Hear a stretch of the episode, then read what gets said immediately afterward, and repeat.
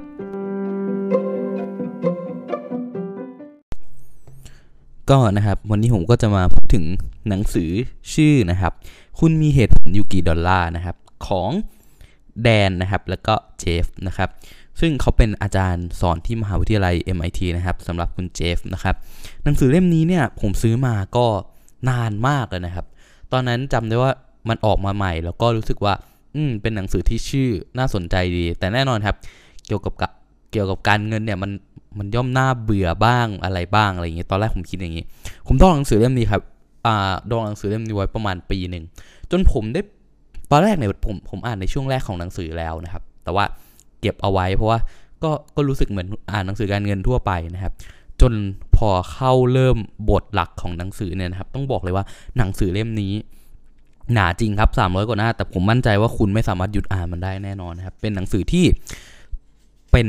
ความคิดทางการเงินที่จะสอนให้คุณเก็บเงิน โดยไม่คิดถึงเรื่องเงินเลยครับ หนังสือเล่มนี้แทบไม่มีพูดถึงหลักเศรษฐศาสตร์ พูดพูดถึงน้อยมากครับ พูดแต่ว่าเป็นหลักเศรษฐศาสตร์ที่เรารู้สึกว่าเราจับต้องได้ นะครับแล้วก็อยู่ใกล้ตัวเรามากๆ จนแทบไม่มีคำว่าการเงินการลงทุนอะไรอยู่ในนี้น้อยมากนะครับหนังสือเล่มนี้เนี่ยได้แบ่งออกเป็น 3 ส่วนนะครับ ในส่วนที่ 1 ก็คือเงินคืออะไรนะครับ ในส่วนที่ 2 ก็คือเราประเมินมูลค่าในแบบที่ไม่สัมพันธ์กับมูลค่า กับมูลค่าที่แท้จริงได้อย่างไรนะครับ ส่วนที่ 3 ก็คือ แล้วยังไงต่อใช้การคิดที่บกพร่องเป็นบทเรียนนะครับสำหรับ วันนี้นะครับเราจะมาคุยกันเรื่อง3อ่าในส่วนที่2นะครับเรื่องการประเมินมูลค่าในแบบที่ไม่สัมพันธ์กับมูลค่าที่แท้จริง ตรงนี้นะครับน่าสนใจมากนะครับ มีถูกแบ่งออกมาเป็นบทย่อยเนี่ยประมาณ 10 บทด้วยกันนะครับ เป็นบทที่ 4 ของหนังสือจนถึงบทที่ 13 ซึ่งเป็นเนื้อหาหลักของหนังสือนะครับ กินเนื้อที่ทั้งหมดของหนังสือเลยกินเนื้อที่ประมาณ 80%นะครับ บทแรกเนี่ยจะเป็นการกล่าวเกินนำให้คุณได้เห็นภาพรวมของสิ่งที่คุณใช้ไป ไม่ว่าจะเป็นการเสียเงิน โดยคุณไม่รู้ตัวเลยว่าเออคุณเสียเงินไปได้ยังไงนะครับ คุณมักจะเสียเงินกับการท่องเที่ยว โดยคุณมักจะแยกส่วนนั้นไว้เป็นเงินท่องเที่ยวใช่ไหมครับ แต่คุณจะรู้ตัวอีกทีก็ต่อเมื่อเงินของคุณทั้งหมดเนี่ยมันได้หมดลงไปแล้วนะครับ แล้วก็ในส่วนที่3เนี่ยก็จะเป็นการเอาส่วนที่2นะครับมาประยุกต์ใช้ว่าแล้วตกลงเราควรจะเก็บเงินยังไงนะครับ สำหรับบทแรกนะครับ น่าสนใจเลยครับ ในส่วนที่2นะครับเราลืมไปว่าทุกอย่างเป็นเรื่องของการเทียบเคียง หนังสือเล่มนี้นะครับเขาจะเน้นหนักจากพื้นฐานของทุกๆบทนะครับ แล้วก็มีการสอดแทรกเรื่องราวที่น่าสนใจนะครับ เอาไว้ในหนังสือ โดยบทแรกที่สำคัญแล้วอยู่ในทุกบทหลังจากนี้ก็คือเรื่องของการเทียบเคียงครับ หนังสือเล่มนี้เนี่ยได้กล่าวไว้ว่าคุณเนี่ยใช้เงิน 100 ดอลลาร์เนี่ยไม่เท่ากันนะครับคำว่า 100 ดอลลาร์เนี่ย ตามจริงแล้วมันก็ควรจะมีค่าเท่ากับ 100 ดอลลาร์ใช่ไหมครับ แต่ว่าเวลาคุณใช้เนี่ยคุณจะใช้มันไม่เท่ากัน หนังสือเล่มนี้ได้ยกตัวอย่างของห้างสรรพสินค้าห้างหนึ่งนะครับ ที่มักจะจัดโปรลดราคาอยู่เป็นประจำเลยนะครับ เช่น ตั้งโปรเอาไว้ที่เสื้อผ้าราคา 120 ดอลลาร์เนี่ยเขาลดเหลือแค่ 60 ดอลลาร์ครับ แล้วก็จะมีคุณป้า วัยสูงอายุ วัยกลางคนเงี้ยครับชอบซื้อไปให้ลูกหลาน แล้วเขาได้ยกตัวอย่างคำๆนะครับเป็นคุณป้าคนหนึ่งที่มักจะเสียเงิน 60 ดอลลาร์เนี่ยทุกๆ ครั้งที่ไปห้างแห่งนี้นะครับ แล้วก็ซื้อเสื้อผ้าที่หน้าตาอัปลักษณ์ให้กับลูกหลานใส่ ลูกหลานเนี่ยเรียกว่าเป็นฝันร้ายเลยนะครับ แต่ว่าพอเวลาผ่านไปเนิ่นนานขึ้นนะครับ ห้างสรรพสินค้าแห่งนี้มีการเปลี่ยนแปลง CEO แล้ว CEO คนใหม่เนี่ยเขามองเห็นว่า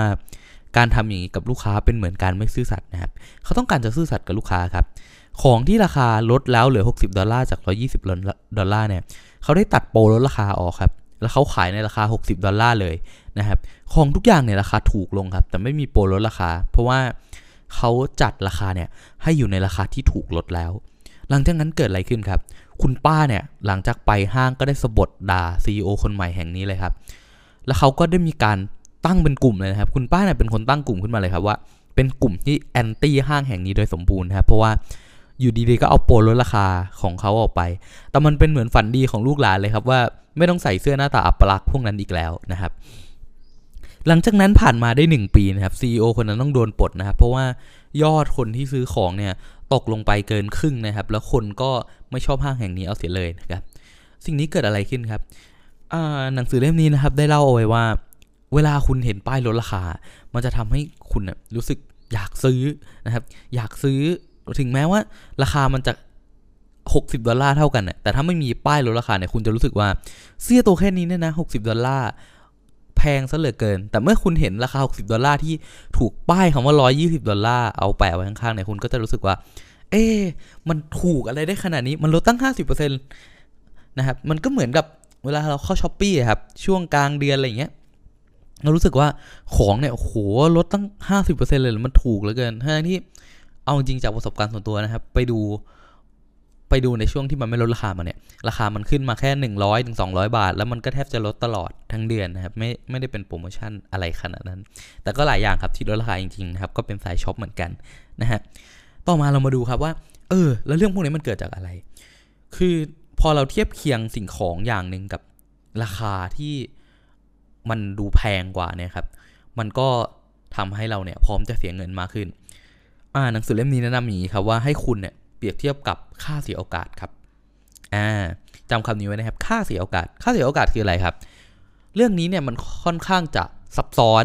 ถ้าถ้าสำหรับคนที่เพิ่งอ่านหนังสือใหม่ๆเนี่ยผมว่าเล่มนี้สนุกแต่ว่าตรงค่าเสียโอกาสเนี่ยเราเราจะมึนๆหน่อยแล้วเอามาใช้จริงค่อนข้างยากนะครับ ค่าเสียโอกาสเขาบอกว่า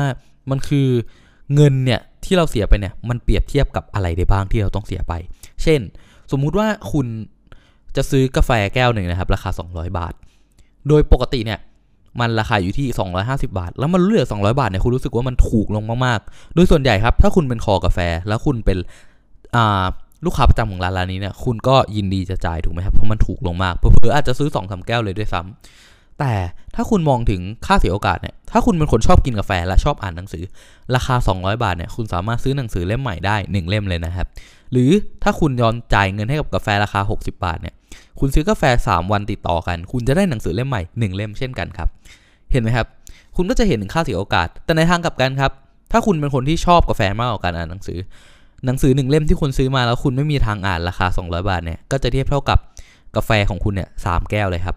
เขาแนะนำอย่างนี้ครับว่าการที่คุณจะเปรียบเทียบค่าเสียโอกาสเนี่ยให้คุณดูว่าเงินจำนวนที่คุณสูญเสียไปเนี่ย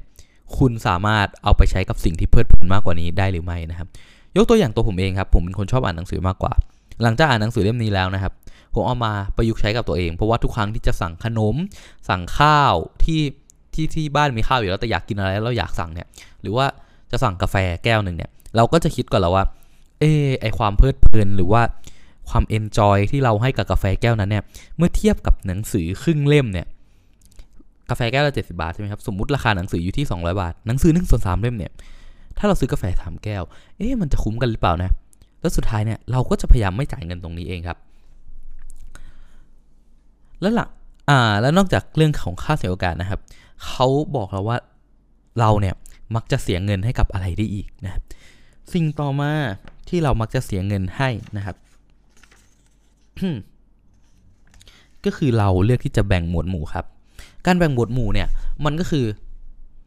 เหมือนสมมุติคุณมีเงินอยู่ 1,000 บาทใช่ไหมคุณก็คิดว่า อันนี้ผมคิดว่าทุกคนเป็นนะแบบเงินสำหรับไปเที่ยวอ่าเมื่อคุณแบ่งหมวดหมู่ เงินสำหรับไปเที่ยวนะครับเมื่อคุณแบ่งหมวดหมู่เงินสำหรับไปเที่ยวแล้วเนี่ยเวลาคุณไปเที่ยวคุณมักจะจ่ายมันแบบไม่รู้คิดรู้ทำในช่วงเวลาปกติหรือช่วงเวลาทำงานเนี่ยคุณอาจจะเป็นคนที่ประหยัดมากๆเลย ยอมนั่งรถเมย์เดินทางเหนื่อยๆเพื่อค่าอ่าประหยัดเงินที่ใช้ใช่ไหมครับแต่สุดท้ายเนี่ยถามว่าทำไมเงินของคุณไม่เหลือเก็บ เพราะทันทีที่คุณไปเที่ยวเนี่ยเงินส่วนนั้นเงินที่คุณเก็บมาทั้งหมดเนี่ยจะถูกใช้จ่ายไปจนหมดครับ นั่นเลยเป็นอีกเหตุผลหนึ่งนะครับที่คุณไม่เหลือเงินเก็บ เพราะฉะนั้นเนี่ยตรงนี้ก็เป็นอีกจุดหนึ่งที่คุณจะต้องระวังดีๆนะครับเรื่องของการแบ่งบัญชีเขาเรียกว่าบัญชีในใจนะครับคุณมักจะแบ่งบัญชีในใจมากมายเต็มไปหมดเลย อันนี้ผมคิดว่าหลาย ๆ คนเป็นนะ เช่น เงินส่วนนี้เก็บ เงินส่วนนี้เอาไว้กิน เงินส่วนนี้เอาไว้เที่ยว เงินส่วนนี้เอาไว้ทำอย่างนั้นอย่างนี้อย่างนั้น แต่ว่าความอันตรายของบัญชีในใจก็คือ ถ้าคุณควบคุมมันได้ไม่ดีเนี่ยหรือคุณควบคุมบัญชีของคุณได้ไม่ดีเช่น วันหนึ่งคุณกินแบบกำลังเพลิดเพลินเลยอะแล้วไปปาร์ตี้กับเพื่อนเลยนะ คุณมีงบในการกินอยู่ที่ 2,500 บาท แล้วคุณโหปาร์ตี้หนัก เที่ยวหนักทำนู่นทำนี่ หมดครับ 2,500 บาท คุณจะพยายามยืมเงินจากบัญชีอื่นมาครับ เพราะว่า เออ ยืมมาก่อนเดี๋ยวคืน เพราะมันต้องแจกจ่ายเป็นบัญชีอยู่แล้วถูกไหมครับ คุณก็ยืมมา อะ ยืมจากบัญชีนี้หน่อยนึง บัญชีนั้นหน่อยนึง สุดท้ายผมถามว่าประสบการณ์ของคนส่วนใหญ่คืนไหมครับ ส่วนตัวผมเลยนะครับ แทบจะไม่ได้คืนเลยนะครับและคุณยังจะเสียเงินในส่วนที่ยืมมาเนี่ยแบบรวดเร็วมากๆนะครับ เพราะว่ามันถูกจัดเป็นส่วนของเงินที่ใช้เที่ยว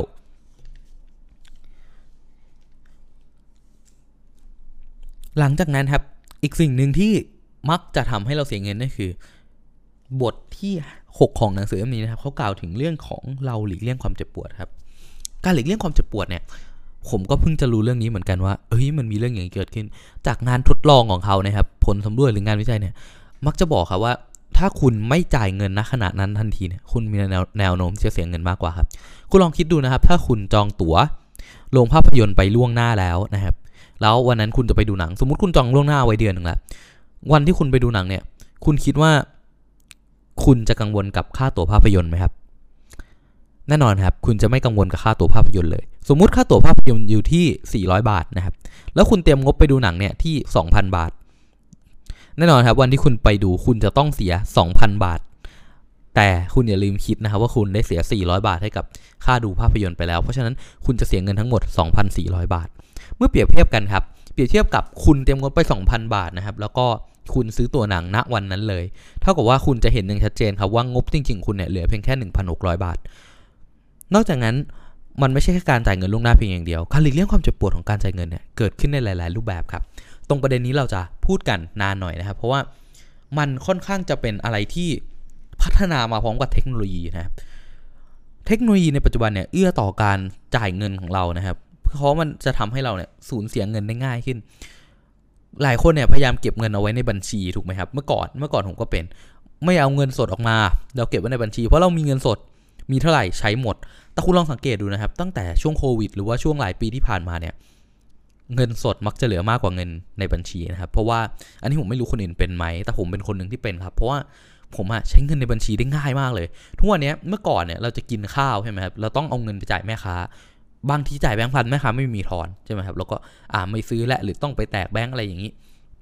แต่ทุกวันนี้เนี่ยครับเราบอกแม่ค้าสแกนหน่อย อ่าเราสแกนจ่ายได้ แถมยังส่ง Delivery เรียกไลน์แมนทำอะไรผ่านธุรกรรมทางการเงินผ่านมือถือได้หมดเลยนะครับมันทำให้เราเนี่ยเสียเงินได้ง่ายขึ้นมากๆนะครับจากเมื่อก่อนที่เขาเปรียบเทียบอย่างนี้ครับเมื่อก่อนเนี่ยเราจะต้องหยิบเงินขึ้นมาถูกไหมครับแล้วคุณเนี่ยจะต้องหยิบเงินออกจากกระเป๋าตังค์ยืนเห็นแม่ค้าเรารับเงินทอนแล้วจับเงินจำนวนนั้นเก็บใส่กระเป๋าตังค์นั่นมันทำให้กระบวนการในการจ่ายเงินของคุณเนี่ยเพิ่มมากขึ้นครับ กระบวนการที่เพิ่มมากขึ้นเนี่ยทำให้คุณได้รู้ รู้สึกเกี่ยวกับเงินในกระเป๋าตัวเองว่า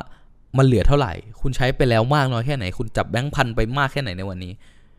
มันกลับเป็นข้อดีสิทำให้คุณอะประหยัดเงินได้มากกว่าเดิมครับ แต่การที่คุณเนี่ยจ่ายเงินผ่านแอปโทรศัพท์เนี่ย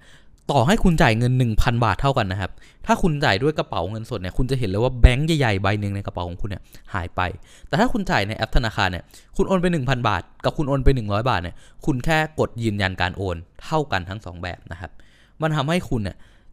ลดความเจ็บปวดทางการจ่ายเงินของคุณ ให้มันน้อยลงครับทำให้คุณเหลือแค่การสแกนจ่ายยืนยันการโอนแค่นั้นเองครับ แล้วสิ่งที่เอาไอการลดความเจ็บปวดทุกรูปแบบเนี่ยมารวมกันที่น่ากลัวที่สุดที่หนังสือเล่มนี้กล่าวไว้ก็คือ บัตรเครดิตครับ บัตรเครดิตเนี่ยนอกจากจะไม่ให้คุณจ่ายด้วยเงินสดแล้ว บัตรเครดิตจะไม่หักเงินของคุณทันทีถูกไหมครับหนี่ของบัตรเครดิตเนี่ยคุณจะต้องจ่ายตอนสิ้นเดือน ดังนั้นเนี่ยนอกจากกระบวนการที่มันจะทำให้คุณเนี่ย สูญเสียความเจ็บปวดไปน้อยลงจากการไม่ต้องจ่ายเงินสดแล้ว มันยังยืดระยะเวลาการจ่ายเงินของคุณไปจ่ายภายในสิ้นเดือนได้อีกด้วย ระหว่างที่คุณจ่ายเงินเนี่ยครับ ถ้าเกิดคุณมีเงินอยู่ในกระเป๋าสตางค์นะครับ ผมมีเงินให้คุณอยู่ในกระเป๋าสตางค์หนึ่งพันบาท กว่า 1,000 บาทนั้นจะหมดเนี่ยคุณจะคิดแล้วคิดอีก เพราะคุณจะเห็นเงินที่มันค่อยๆ ลดไปตลอดเวลา มันตรงข้ามกับบัตรเครดิตครับ เพราะบัตรเครดิตเมื่อคุณรูดแล้วเนี่ย คุณยังไม่ได้เสียเงินไปทันที คุณจะต้องไปจ่ายหนี้บัตรเครดิตเอาสิ้นเดือน เพราะฉะนั้นเนี่ยทุก ๆ เดือนคุณก็จะ หมักหมมการจ่ายคุณจะจ่ายไปเรื่อยๆจ่ายแบบไม่คิดหน้าคิดหลังนะครับ แล้วก็ไปรวมเอาสิ้นเดือนว่าคุณเนี่ยโดนไปเท่าไหร่ แล้วคุณก็จะเจ็บปวดแค่สิ้นเดือนครั้งเดียว แต่ในโดยทางปกติแล้วเนี่ยถ้าเป็นเมื่อก่อนเนี่ยนะครับ คุณซื้อของ 30 วัน คุณจะเจ็บปวด 30 วัน แต่ในยุคนี้นครับคุณซื้อของ 30 วันเนี่ย คุณเจ็บปวดแค่สิ้นเดือนครั้งเดียวหรือแม้แต่อาจจะเป็นรายสัปดาห์ก็ได้ครับ อย่างยกตัวอย่างผมเองนะครับ ถ้าผมจะสั่งอาอาหารผ่านแอป Delivery เนี่ย ผมจะเติมเงินเอาไว้เลยครับสัก 100 200 300 บาท แล้วแต่ว่าเราจะกินอะไร แต่ผมจะเติมเผื่อไว้เสมอครับ แล้วสังเกตนะครับ เงินจำนวนนั้นน่ะบางทีหมดเร็วกว่าที่เราคิด เช่น ผมคิดว่าอาทิตย์เนี้ยเราจะเสียเงินไม่เกิน 1,000 บาทในการสั่งอาหารมากินที่บ้าน แล้วผมเติมไปก่อนเลยนะ 1,000 บาท เงิน 1,000 บาทนั้นอาจจะหมดเร็วกว่า 1 สัปดาห์ครับ เพราะว่า การจ่ายเงินมันง่ายมากครับ 1,000 บาทนั้นอาจจะไม่ได้เสียไปค่าข้าวที่เราตั้งใจไว้ แต่มันจะเสียไปค่าขนม ค่ากาแฟ ค่านู่นค่านี่อีกเต็มไปหมดครับ เพราะว่ามันจ่ายง่ายซะเหลือเกินนะครับ แล้วเราไม่รู้ตัวเลยว่าเงินของเราเนี่ยลดลงไปมากขนาดไหนแล้ว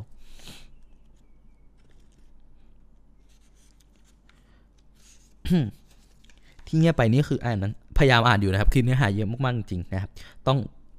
จดโน้ตเอาไว้เลยนะครับ หนังสือเล่มนี้ดีมากครับ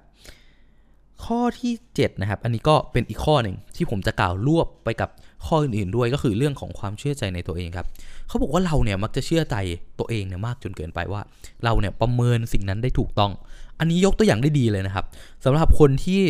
อยู่ในวงการการซื้ออะไรมาสักอย่างเนี่ย สมมุติครับคุณเป็นคนซื้อของเล่น อ่า ของเล่นอาจจะไม่เห็นภาพชัด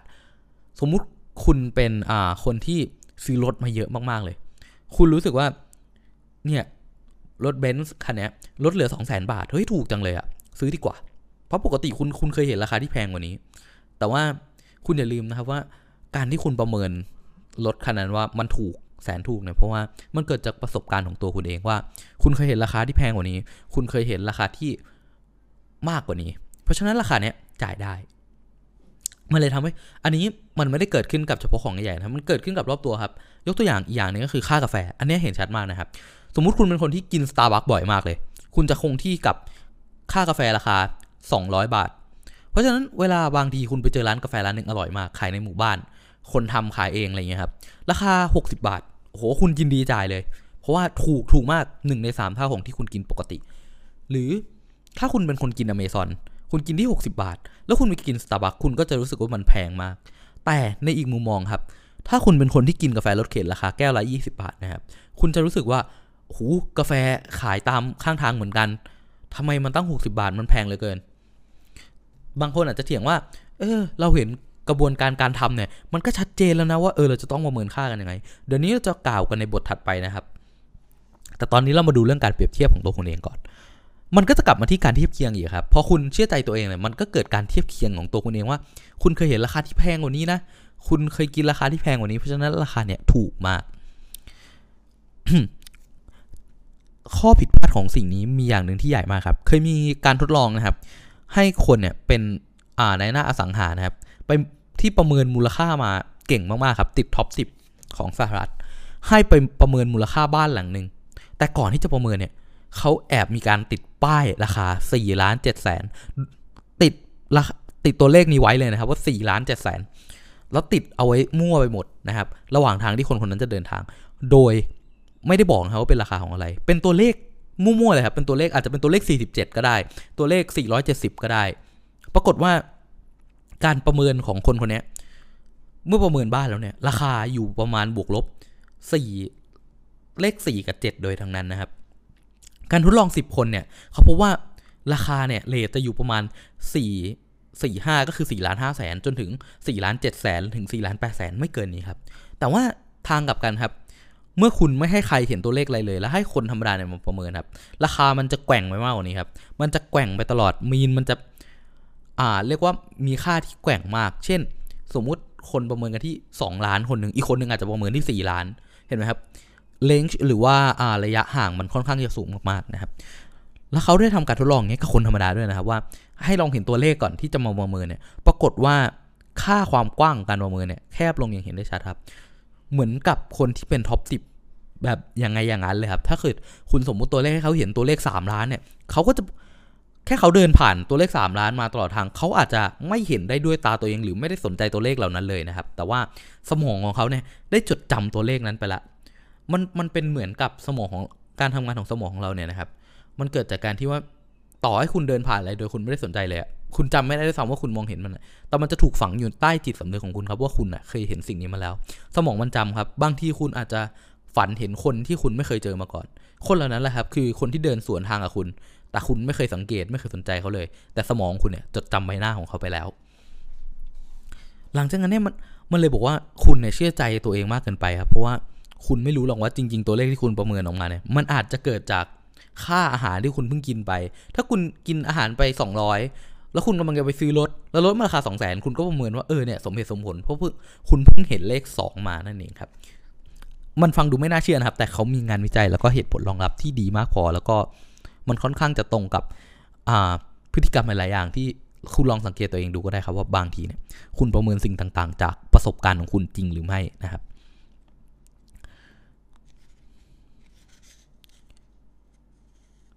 ต่อมาครับพอคุณนอกจากการที่คุณจะประเมินสิ่งต่างๆ จากความ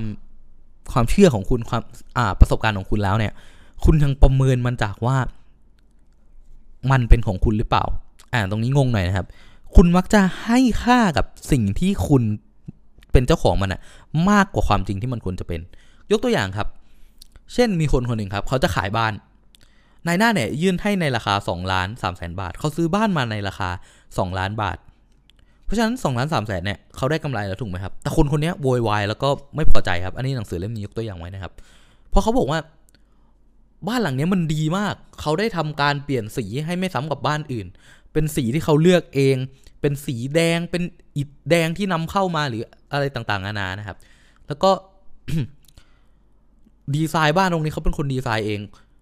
ทั้งหมด เพราะฉะนั้นราคามันควรจะสูงกว่านี้ เพราะบ้านของเขานี่สวยงามซะเหลือเกิน แต่ว่าในมุมมองของนายหน้าครับ นอกจากเขาจะประเมินจากความสวยงามที่ตัวเขาเองนั้นก็ไม่ได้ชอบนะครับ เพราะว่าเจ้าของบ้านก็มีไลฟ์สไตล์ที่ชอบส่วนตัวถูกไหมครับ บางคนอาจจะชอบบ้านอิฐเขาก็จะประเมินมูลค่าบ้านอิฐเนี่ยสูงกว่าบ้านทั่วไป แต่บางคนเขาชอบบ้านเรียบง่ายครับเป็นบ้านปูนธรรมดา เพราะฉะนั้นอิฐของคุณไม่ว่าคุณจะนำเข้ามาจากสวิตเซอร์แลนด์หรือคุณจะเอามาจากลาวหรือจะเอามาจากไหนเนี่ยเขาไม่ได้สนใจหรอกครับเพราะว่ามันไม่ได้สวยในสายตาเขาและในสายตาเขาเนี่ยเขามักจะมองความเป็นจริงมากกว่าคุณครับ คุณมองว่าบ้านของคุณเนี่ยช่างสวยงามซะเหลือเกิน เพราะว่าคุณเนี่ยเป็นคนประกอบ วัสดุเหล่านั้นขึ้นมาเอง ไม่ว่าจะเป็นเฟอร์นิเจอร์จากอีเกียที่คุณจะต้องเสียเวลาหลายวันในการประกอบทั้งหมด ต่อเติมเข้าบ้าน การที่คุณได้ใช้เวลาครอบครัวในการต่อเติมบ้านทีละนิดทีละน้อยเนี่ยนะครับมันเลยทำให้คุณเนี่ยเกิดความผูกพันกับบ้านหลังนี้ เรียกง่ายก็คือคุณมองมันไม่เป็นกลางครับ คุณมองว่ามันมีค่ามากกว่าที่มันควรจะมี แต่ว่าคนที่เขาเป็นคนภายนอกที่จะเข้ามาซื้อบ้านของคุณเนี่ย เขาจะมองว่าบ้านของคุณเนี่ยมันมีจุดรอยร้าวตรงไหน ซึ่งในมุมมองคุณคุณไม่เคยเห็นมันหรอกครับ คุณมองว่าบ้านของคุณเนี่ยมันสวยเช้งมาตลอด แต่เมื่อคนภายนอกเข้ามามองเนี่ยเขาจะเห็นเลยว่าบ้านของคุณเนี่ยมันมีเชื้อราตรงนั้น มีฝุ่นเกาะตรงนี้ มีรอยร้าวตรงไหน เขาก็เลยประเมินมูลค่าได้เป็นจริงมากกว่าตัวคุณเองครับ แล้วนอกจากเรื่องบ้านเนี่ยนะครับ มันยังเกิดกับเรื่องง่ายใกล้ตัวเลยนะครับ เช่น พวกอ่าโทรศัพท์หรือว่าอินเทอร์เน็ตหรือว่าแอปพลิเคชันที่เราใช้เนี่ยนะครับเขามักจะให้โปรโมชั่นเรามาใช้ฟรีก่อนครับ เพราะอะไรครับ เพราะเมื่อเขาให้โปรโมชั่นกับเขามาใช้ฟรีกับคุณนะครับ มันทำให้คุณเนี่ยเกิดความเป็นเจ้าของขึ้นมาครับเพราะคุณเกิดความเป็นเจ้าของเนี่ยคุณมักจะประเมินมูลค่าของมันเนี่ยสูงกว่าความเป็นจริงครับ ยกตัวอย่างนะครับ ผมคิดว่าทุกๆคนเนี่ยคงเคยเจอการให้ใช้เน็ตฟรีหรืออะไรทำนองนั้นนะครับ แล้วเราก็รู้สึกว่า เออดีจังเลย ใจดีมากนะครับ เช่นอ่าคุณอาจจะมีเน็ต อันนี้ผมเจอส่วนตัวเลยนะครับอินเทอร์เน็ตผมใช้ของค่ายค่ายหนึ่งสีเขียวนะครับ ใช้ดีครับใช้ใช้ดีจริงครับ แต่ก็แพงครับเขาให้ค่าอ่าผมจ่ายค่าอินเทอร์เน็ตทุกเดือนเนี่ยจะอยู่ประมาณ 640 บาทนะครับ แล้วอยู่ดีเขาก็เพิ่ม speed เน็ตให้ผมเลยครับไปที่ 500 แล้วบางทีเนี่ยเขาก็มีการทดลองให้ใช้อินเทอร์เน็ต speed ที่ 1,000 แล้ว พอผมใช้อินเทอร์เน็ต speed 1,000เนี่ย โชคดีที่ว่า อ่า คอมผมแรงไม่พอนะครับ เพราะฉะนั้นความต่างของอินเทอร์เน็ต500กับ1,000สำหรับผมแทบไม่มีความต่างอะไรเลย เพราะมันดู YouTube ก็แทบไม่ต้องรอโหลดอยู่แล้วนะครับ แต่หลังจากผ่านไป 1 เดือนนะครับ ลองคิดสภาพว่าถ้าเกิดเขาลดจาก 1,000ของผมเหลือ 500 แล้วมันเกิดความแตกต่างชัดเจน คุณคิดว่าคุณจะอยากกลับมาใช้ 500 อยู่ไหมครับ ไม่แน่นอนครับ ถ้ามันเกิดความแตกต่างชัดเจน แล้วคุณรู้สึกว่า เอ้ยฉันเคยเป็นเจ้าของ เน็ต1,000ไปแล้วเนี่ยคุณจะยอมจ่ายเงินเพิ่มครับเพื่อซื้อเน็ต1,000แล้วคุณก็มักจะคิดว่า 500 เป็น 1,000 เนี่ยราคาจะต้องเพิ่ม 2 เท่าตัวแน่เลย แต่ไม่ครับ จริง ๆ มันเพิ่มแค่ 100 บาทเท่านั้นเองครับ คุณจะยอมเสียเงินเพิ่มอีกแค่เดือนละ 100 บาท แล้วให้คุณได้ใช้สปีดเน็ตที่คุณรักมากรักหนามาตลอด 1 เดือนหรือไม่ครับ แน่นอนครับ คนส่วนใหญ่ มักจะตกเป็นทาสของการตลาดแบบนี้ครับ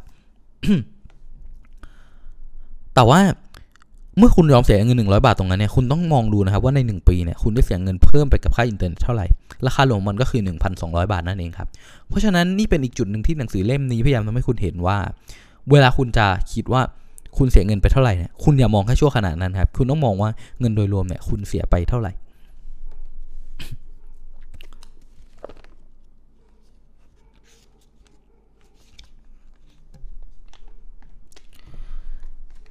เรื่องต่อมาครับ อ๋อเรื่องนี้น่าสนใจมากนะครับ เดี๋ยวผมเก็บไว้เป็นไฮไลท์แล้วกัน เรามาพูดเรื่องนี้กันก่อน เรื่องที่ผมติดค้างเอาไว้นะครับ เรื่องที่ว่า เออ เราก็เห็นว่าเมล็ดกาแฟ มันถูกทำมาดีและพิถีพิถันมากกว่า ในในในเรื่องที่คุณเป็นคอกาแฟนะครับ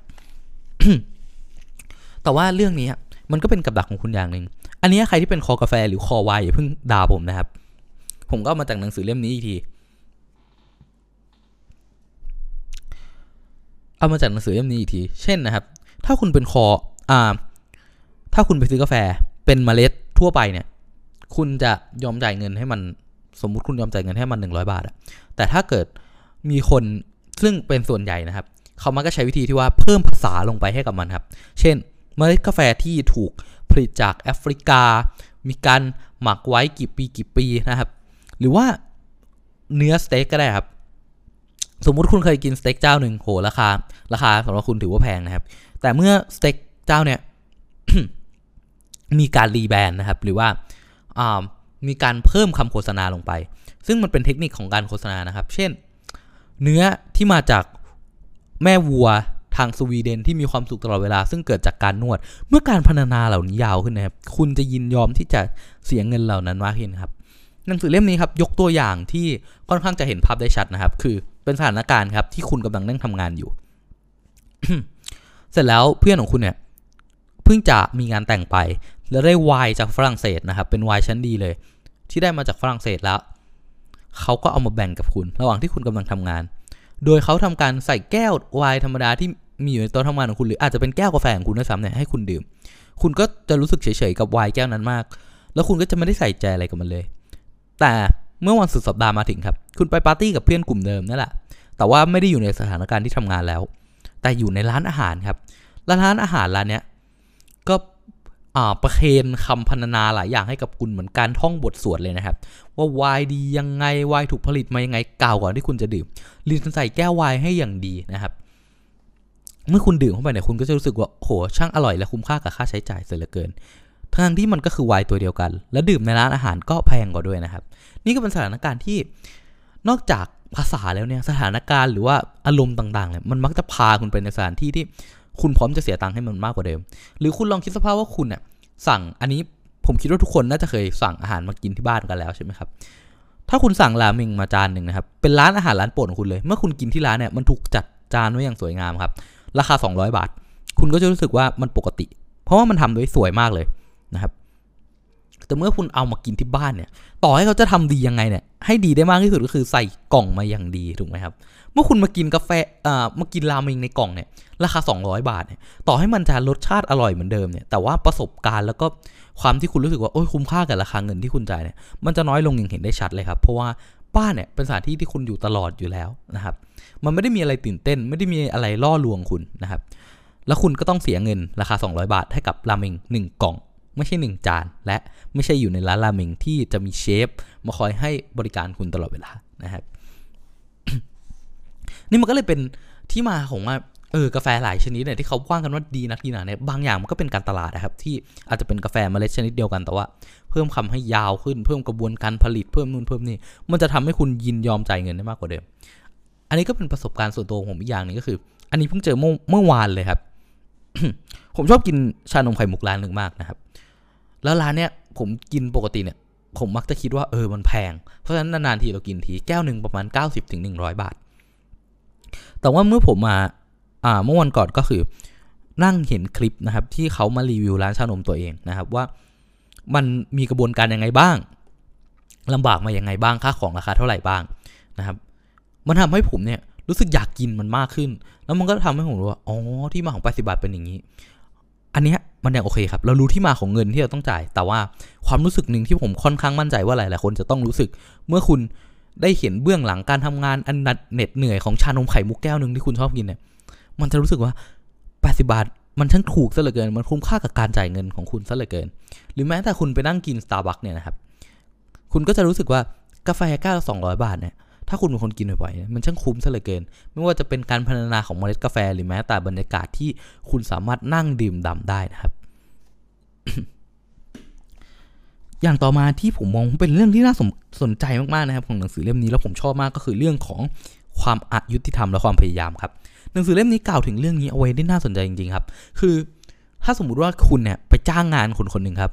เป็นงานอ่างานฝีมือหรืองานอะไรอย่างเงี้ยครับ สมมุติคุณให้เขาเย็บกระเป๋าให้คุณเนี่ย แล้วเขาคิดคุณเนี่ยสองร้อยบาท แล้วเขาใช้เวลาการเย็บแบบนานมากเลย แล้วเขาลำบากในการเย็บมากมือนี่เต็มไปด้วยแผลเลย 200 บาทนั้นคุ้มค่าที่จะจ่ายให้กับเขาอย่างแน่นอน เราไม่ต้องสงสัยเลย แต่ว่าถ้าเกิดคุณลองไปอีกคนหนึ่งที่เก่งกว่า แล้วก็มีประสบการณ์มากกว่า คุณจ่ายเงิน 200 บาทเท่ากัน คนคนนั้นทำให้คุณภายใน 5 นาที แน่นอนครับ ในใจของคุณเนี่ยถ้าคุณเสียเงิน 200 บาทแลกกับ 5 นาทีเนี่ย มันไม่คุ้มเลยถูกไหมครับ มันมันไม่คุ้มเอาซะเลย เพราะว่าคุณแทบไม่ต้องใช้เวลาอะไรให้กับฉันเลยนี่ แล้วคุณคิดเงินทันตั้ง 200 บาท เย็บกระเป๋าแค่5นาทีเอง คิดไม่กี่สิบบาทก็ได้ อันนี้ลองนึกถึงสถานการณ์จริงที่เราเคยเจออะไรคล้ายๆแบบนี้มานะครับ ผมมั่นใจเลยว่าคนร้อยทั้งร้อยต้องเจอสถานการณ์นี้มาแล้วทั้งนั้น ที่เรามักจะยอมเสียเงินให้กับความพยายามของใครสักคน มากกว่าจะประเมินจากผลลัพธ์ที่ออกมานะครับ ซึ่งจริง ๆ แล้วเนี่ย สองร้อยบาทที่คุณเสียให้กับอีกคนหนึ่งมันย่อมคุ้มทุนกว่าถูกไหมครับ เพราะว่าคุณอย่าลืมนะครับสองร้อยบาทที่คุณเสียให้กับคนแรกเนี่ย ความโปรความฝึกฝนความชำนาญเนี่ยน้อยกว่า แถมยังใช้เวลานานอีก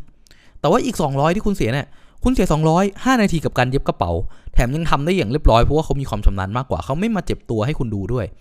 แปลว่า 200 ที่เสียให้กับ 5 ทีย่อมต้องคุ้มกว่า คุ้มค่ากว่าไม่ใช่เหรอ แต่ความรู้สึกแรกของเราแน่นอนครับ เราจะมองเงินว่ายิ่งเขาพยายามให้เราเห็นเท่าไหร่ เราจะยินยอมที่จะเสียเงิน